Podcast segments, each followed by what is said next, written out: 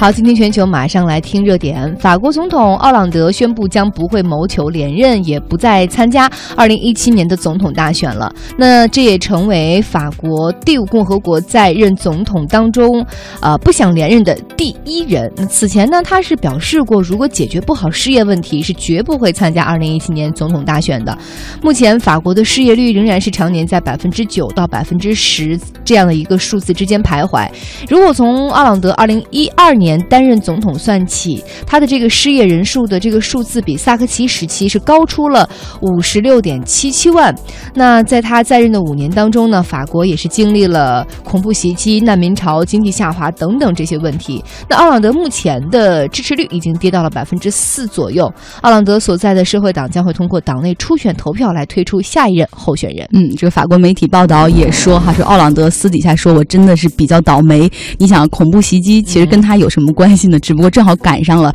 而恐怖袭击也是引发了像法国的旅游业、酒店业、零售业都全部遭遇寒流。那法国政府呢，此前也是下调了二零一六年经济增长的预期，把它降到了百分之一点二。但是外界也有人说，估计法国增长今年连百分之一都完不成。那现在看到呢，在法国的几个政治人物中最受支持比较高的是中右翼政党共和党的总统候选人菲勇，他呢就曾公开表示。是说，法国的经济现在的问题是缺乏活力，必须要做劳工条款的改革。法国一直有非常严格的每周工作小时时数的限制，就是每周工作不能超过三十五小时，超过了就算违法。所以劳工们其实挺幸福的哈，但这却限制了法国经济的发展。所以详细情况，我们来连线一下法国社会科学高等研究院的博士杨光。飞勇曾当过法国的这个教育部长。国防部长，而且还是萨尔科齐内任内的唯一的一位总理。他是法国第五共和国历史上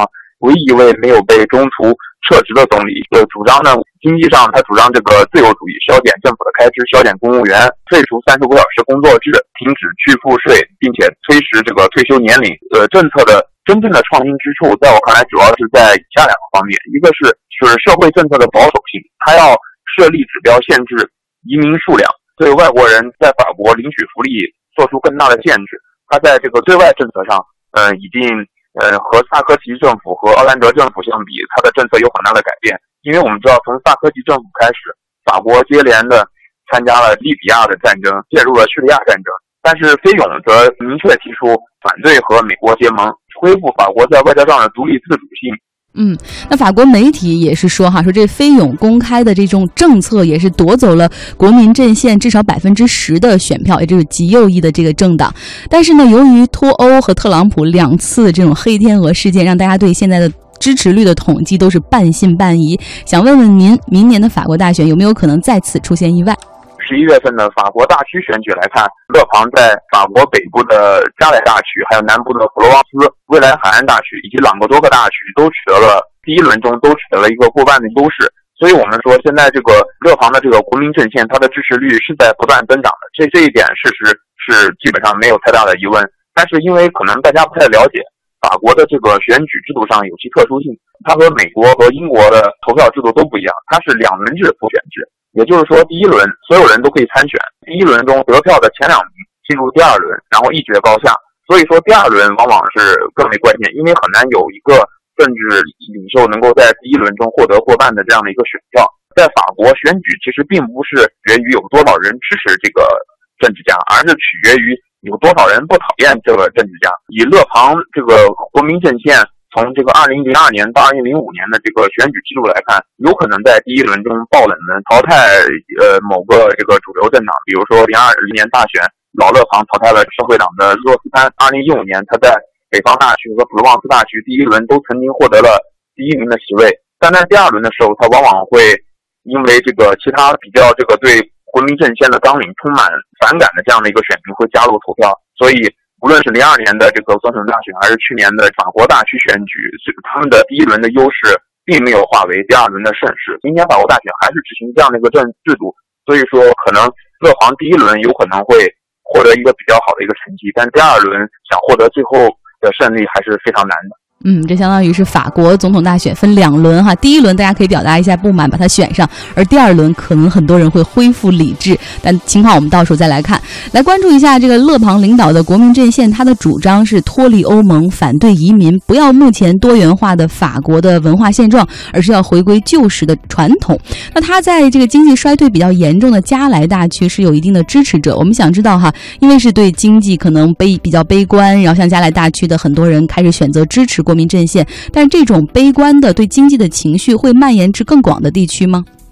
北方加来的才是一个工业衰败区，又是一个加来难民集中的地地区，受到欧债危机、难民潮的这个影响。当这里原来一直都是社会党的这个票仓，但是现在这个选民对社会党的表示很不满，他们在投票中投给这个国民阵线。但是在第二轮选举中，他们却又把票又投给了这个右翼，这是因为法国历史上有很多因素。首先，第一个就是现在的法国从根本上来说是法国大革命所塑造的，而法国大革命本身就是一个具有普世理想的这样的一个运动，这个和这个极右翼的排外主义的一种法国民族优先主义的是格格不入的。第二个方面可能是一个历史上的一个惨痛回忆，法国极右翼在法国唯一的执政经历就是。在一九四一年到九四四年，纳粹的这个傀儡政权贝当的这个维希政府，协同德国法西斯，在法国执行了很多这个迫害进步人士啊、犹太人的罪恶的行为，更加加剧了这个法国民众对这个极右翼的反感。三点就是，现实中看，这个极右翼的理念也没有可行性，因为极右翼要求法国退出欧盟、退出欧元区，可是其实今天法国的经济、法国民众，无论是他们上学、旅行、工作。还有普通的企业，他们在正常的这个商业运营中，早已经和通过欧元、通过申根区和其他欧洲国家联系到了一起，已经深度融入欧洲了。毕竟已经在欧洲铁化进程中已经生活了六十多年。嗯，非常感谢阳光博士给我们带来的点评。那法国的总统大选会在明年四月份开始第一轮，而第二轮会在明年五月份举行。